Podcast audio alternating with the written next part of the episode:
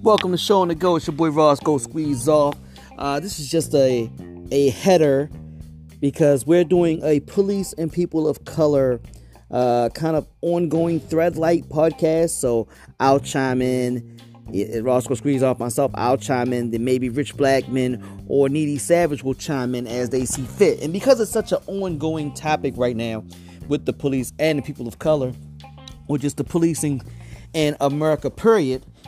Uh, we're just going to kind of make this an ongoing topic, and we'll we'll make a thread. So you'll be able to listen to one and then go right from one to the next, and it'll keep being ongoing instead of just doing one or you know ten different sh- shows about it. It'll almost be like commentaries, and we'll like uh, we'll answer each other as we go through with our own little commentary. So once again, this is the Police and People of Color uh, podcast thread from Show on the Go.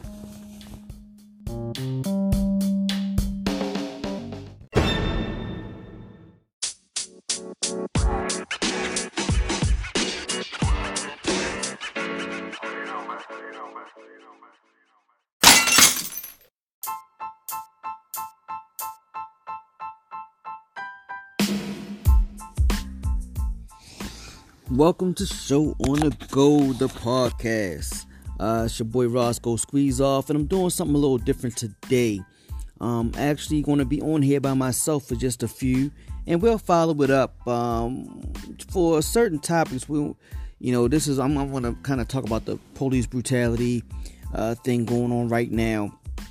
And for certain topics, what we're going to do is just, like, I'll come in and then maybe Needy Savage or Rich Blackman, they'll come in right behind me and fill in with their own instead of actually doing the show, because it's going to be ongoing, and we're going to kind of just kind of, like, give our little commentary and thoughts on it. So let me jump right in. So first of all, I think, uh, I don't know about, you know, they say they want to defund the police and things of that nature. Now, police are going to stick together because they don't want to lose money. That's common sense. What uh, if you work somewhere, you we get retirement and the whole nine yards. Even if certain people are wrong for what they do at that job, you don't want to lose any type of income from it. Uh, you know, that's your way of life. That's what you do. And I'm a government employee. I'm not a police officer, but I definitely don't want to lose any income from what I do. So I understand where police are coming from and what's going on right now with the Georgia, where people aren't answering, uh, they aren't answering the police calls pretty much, unless they said if, if it's not going to be uh, an officer down situation, they're not even answering calls. They're calling out from work. They're not coming to work. And I understand where they're coming from, because they feel as though they're being wronged and they don't know what to do and how to do their job. Now, the goal, just to make it simple, is not to kill people, not to kill anyone, not not just black people, but just not to kill anyone, unless you're defending yourself or defending people, is the goal. Now, they obviously, some more training probably could be used. I think I heard a comedian somewhere say that uh, it takes you two years to become a cosmetologist, but in, in, in three to six months, you can be a police officer. Now, the defunding of the police, I understand what people want, because police are forced to do a lot. They're not just protecting and serving. I mean, they're social workers. I mean, I just uh, just uh, a couple of weeks ago, I was at a giant supermarket, and somehow a snake got, got into my car, like a six-foot long black snake got into my vehicle, and someone saw it, and they called it across the loudspeaker at the um, supermarket, and a police officer, several police officers came out. They didn't wait for the animal control to come in. A police officer actually, you know, used some little uh, some little grabbers that someone had in the parking lot, and he actually got the snake out of my car. He was bit twice. Now, he claims it wasn't a poisonous snake, and he was going to go get it looked at. But that was above and beyond what I thought a police officer should do. I commended him for what he did. Uh, I don't mind police officers. What we what we don't like is, is as a person of color, uh, is the aggressive nature and uh, of police uh, towards the communities that that that that house people of color, or even when you're out of the people of, of, of the community of a person of color, just being a person of color. What I mean by that is, I saw a post on Facebook, and and forgive me if I jump around a little bit because I'm trying to cover. It's it, it encumbers a lot when you talk about this uh, topic. So, um. I saw a post on Facebook that said, how old were you the first time police pulled a gun on you? And I thought to myself, I was thirteen years old. I remember it like it was yesterday. Uh, I was on the ground. They laid us all on the ground. And it's actually, we just, it was about eight o'clock at night on a summer evening. And we were talking to some girls that were not of my race. And I, I've never really, honestly, not, not that I wouldn't date out, date out of my race, but I was about thirteen with some girls that we went to go see that we had met in the mall back in the old days, and they actually had like either when the police pulled up, they saw that, they got out, they told the white girls to go up the street. Me and my other two friends, they like literally had us on the ground. Police officer stepped on my head, he pulled a gun out. He asked me what was I doing with white girls. I mean, it was, it, it, it, and this is uh this was actually in in in, in Baltimore, so this is uh. you know, quite a number of years ago, but that was the first time a gun ever got pulled out on my, myself. But I, as I saw the post, I saw so many people had young teenage years, man. And I was like, wow. And I, I saw some of the, the white people in the post were like, they were just uh, blown away by that, how common that was for people of color to say that. Now, one of the things I think causes this, and this is just a guess, this is a guess on my part, I think it has to do with the way we are portrayed in Hollywood. Now, I understand Bill Cosby went through what he went through, but I've often told people, had he had, had years ago when he first attempted to buy N B C, his plan, he said, was to make shows like The Cosby Show, A Different World, Little Bill, the uh, uh, Fat Albert, and those type of shows where he had black people in a different light than what's normally portrayed. And what I mean by portrayed is when you see people of color in a leading role on television, sometimes it's very stereotypical. Uh, we either have to be a, uh, an athlete, an artist of some type, like singing, dancing. Uh, uh, uh, they always I, I, I see a running theme in movies where they always say, "Oh, just made partner at some type of firm," where which shows with uh, Caucasian people, you can see two broke girls. You can see a, a U P S driver. It can be anybody. It can be a leading role of a show. When you see us in a leading role, if we if we're not the top or the best that's ever done it, some type of mogul or something like that, we're like uh, the the show Power a lot, where um. You know, you're making it, but it's drug money involved. And like in the very first episode of Power, you you, you, oh, you got a club and a grand opening, and everything's going well, but you're still killing somebody downstairs in the basement. So you can still you're still willing to do murder, you're still willing to sell drugs, and that's kind of what our shows are about. I mean, it's a show called For Life. I think it's another fifty cent show, and yeah, the guy's doing great. He became a lawyer in jail, but everything always has you in jail in in in that type of setting. In an aggressive type setting. So I think when you see, and then then our music doesn't help either. I mean, I, we used to have Public Enemy and Rakim and guys that actually had a, a K R S One positive messages for black people and things of that nature. And when that went away and everything became N W A and Ice-T back in his day, and when it went from more from there to what it is now with this trap music and, you know, just a lot of cussing and kill, kill, kill, shoot, shoot, shoot, you know, bitch, bitch, bitch, all that type of stuff.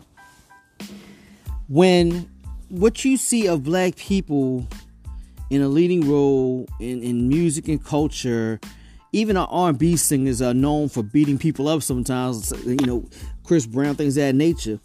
When that becomes what you know of us, when you don't know us, and, I, and, and a long time ago I was in the military. So I know I'm going roundabout, but I'm, I'm, I'm making a, I'm, co- I'm coming to a point here. When what you know of people of color, or especially African Americans, black people, um, when what you know of them on media is mainly that as a, in a leading role, what I just mentioned to you, that's what you kind of take as your image. I actually knew a girl who became a good friend of mine when I was in the military many years ago, and she was twenty-three years old when she joined the military. The very first time she ever saw a black person in the flesh, because she was from Idaho, I believe she was, it, she, that was the, when she got to the O'Hare airport in Chicago to transfer air, airplanes. She had never seen one in the flesh, she said. And she was cool. She was actually great. We, we were actually good friends in the military. But that was the first time she had ever saw a black person in the flesh.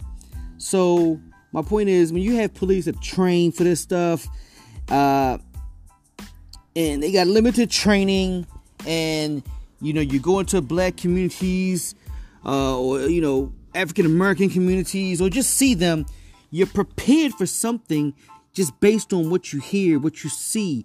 And I'm not saying always, and that's not everybody, but some of them, yes. And the key is definitely some. Because what I see is, when I see the videos with the white people, Caucasian people, I see them cussing at police. I, I saw a guy waving a hatchet going at the police. I saw a kid that they tried to tase. He chased, he actually chased the police around. And the police, nobody got shot.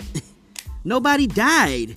You know, nobody was, they weren't so scared that they had to, like, I actually watched a video not too long ago where it was a couple of black kids in a car, and it, it was like, is this your car? And he said it was a rental car. I think they were in Iowa. And he was saying how it was a rental car, and he kept asking him questions. He said, hey, your, your posture in the car makes me think you may have a gun. The guy was like, I don't have a gun. And his posture was just, he was sitting in his chair. But I, I can, you know, I don't say I understand it, but it's a lot of different backgrounds of where you come from. And there are a lot of areas in America, it's only thirteen percent black. So I tell people all the time, there's a lot of areas that barely had any black people. When I was in the military, I traveled all around America, and I went to, it was places, it was times I went to a Walmart where, you know, they always got thirty registers, but they usually never have more than fifteen open. But it was like fifteen, twenty registers open. It was a packed, crowded Walmart in Ohio. I was in Ohio. And It was I was the only black person in that store as I walked around. The only black person. I mean, there's hundreds of people in here at this time. It was it was around the holiday time. It was like just packed full of people. So there are still places where there are not a lot of black people. So and, and then and then when you work in areas where there are a lot of black people, and even even you know, I'm trying to cover the whole gauntlet here. So you got people that are not used to being around them, and then some that just don't relate. So I don't know if it's a thing where you need a lot of people to p- police themselves, you know, blacks police blacks, and, you know, have a good amount of those there. But it's a lot of fear of from cops to black people, and then and then the opposite way around. It's a lot of fear from black people. I, I, I forgot what I was watching, man. And it was something where a guy got pulled over by the police, and his kid was maybe eight or nine in the backseat, and he started crying. And the, and the, and the father said, "Hey, what's the matter? What's the matter?" And before the police even came to the car, he said, "Dad, I don't want you to die." You know, granted, we have to talk to the kids about this kind of stuff, but it's a fear on both sides. So maybe we need to get, you know, police playing basketball, the little basketball leagues, and different, you know, kid officer. It used to be an officer-friendly thing when I was growing up, where officers would come to the to the to the elementary school and talk to the students and get to know them and things of that nature. And then they played in the different sports leagues and recreation centers in the communities. I don't know if that goes around. If that happens, I know it doesn't happen much on the East Coast anymore, but I don't know if that happens anymore. But it has to be a meshing point, and you just can't get rid of police. You gotta have some type of police. But as far as people, as people saying that, you know, there is really no attack on black people. And I, I'm not saying it's a targeted attack, but you got to remember what police was created for. What, the police are, used to be sheriffs. If you watch any old Western, you'll see it. It used to be sheriffs. And the whole purpose of forming the police officer because was overseers. It was overseers on slave plantations.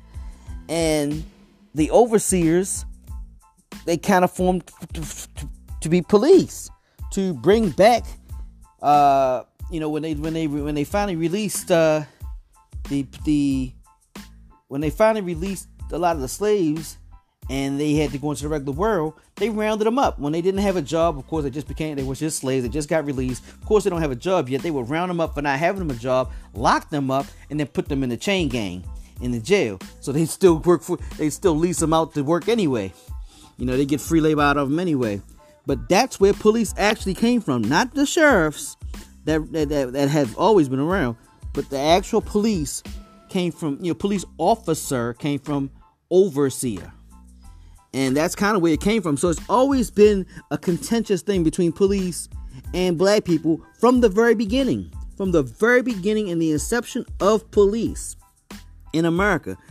So we got to figure out how to bridge that gap. We got to have police. We need law and order. Now, last thing before I go, uh, you know, and I know I'm all over the place. And it's just a bunch of thoughts running through my mind. And, you know, Needy Savage and... uh Rich Blackman will come on and they'll give their little segments, and, I, and I'll come back and do some more because it's an ongoing topic, so we'll keep reverting back to this topic. Um, two other things. One is, I believe the reason we got such a big turnout, I don't know if it's going to be a whole bunch of change. I think change has to be in legislation, and it's not the president we're worrying about, guys. You got to worry about, you know, your Congress. That's where your voting has to go to make the proper changes, whatever changes you want to see in how policing is done. That will be done through legislation because that's who make laws. You need to have laws in place. I think you leave everything like it is, honestly. You do a little bit more training, of course. You do want the training, but you want to have laws in place. So if you had a mandatory law that if you were found to wrongfully shoot someone, uh, not just a person of color, but anyone, Uh, you know, for, for some type of police brutality, like the like the knee on George's neck, George George's neck, then yes, that should be a mandatory sentence. Almost like if you, just like I have a mandatory sentence for, for robbing a bank. If you rob a bank, if you're just a driver and you never go inside, you get fifteen years. It should be a mandatory sentence for that. And I think that could eliminate more of that, or at least you'd have the people that is, when the police is, when one officer's doing something, the other officer says, hey, don't do that. So that's one thing there. And now the other thing is the protesting. Uh, I, you know, I, we have an amendment right to protest. I almost wonder, I think I heard Herschel Walker say this. Uh, we shouldn't be protesting late at night. You know, just the same way you, you don't want your kids out late at night, because nothing really happens good at late at night. Now, I know they had a lot of bad pro- protesting going awry during the daytime too, but maybe they should cut it off when it gets to dark. Maybe eight p.m. I think Herschel Walker said that. Maybe eight p.m. should be a cutoff time for protesting. You know, just because we want to keep things from being contentious, man. Especially in tough times right now. And I know sometimes I, I hear a lot of people of color say you got to kind of like toss it at their nose so that they understand, they see what's going on. And that's true. I just hate be- businesses being tore down, you know, as a business owner. I hate businesses being tore, tore down and beat up in your own communities to prove your point. We got to get to the point where we do it with the pen. Legislation, man. Legislation makes major changes. You know, we marched to get in schools and the, to end uh, segregation. But what ended it, it wasn't just the marching and everything. It was the actual legislation. So we got to get to where we can really get to legislation, voting on Congress, not just voting on president, but coming right back like two years later and voting for your congressmen, your senators, and making sure you hold them accountable to get the action that you want done, done. Now, uh, I'm a, I'm, a, I'm pretty much going to hold off right there. Like I said, this is a different format we're doing. Uh, we don't normally do this format. Um, they'll follow up in a day or two, and I'll follow up. And it's just going to be on this topic right now. Maybe another topic. We may even go coronavirus as well. Because by them being such ongoing topics, to just do a show on it, the show will be null and void within, you know, a few days time, and you have to do another one. So we're just going to be tapping in and chiming in with uh, the topics on the police brutality, the Black Lives Matter stuff, uh, and also uh, maybe the coronavirus. We'll do one for that as well, and we and we will put it up in the posting so you can see it when you when you go to our podcast. But uh, once again, it's your boy Roscoe Squeeze-Off with Show on the Go, um, covering talking about the police brutality and how we go about fixing the uh, the the communities with the police in this twenty twenty, this crazy year twenty twenty. But uh, until next time, uh, look for look out now. Quick, quick, quick! Make sure you know. Look out for our police and our coronavirus. I, I, it'll be listed where you can see that it's just an ongoing thread, so you just follow it. But it's kind of a podcast thread. It's uh, something new we're doing here, and it's just gonna be for police brutality and most likely coronavirus. If we add to it, we'll let you know. Once again, it's your boy Roscoe Squeeze-Off. Until next time, peace.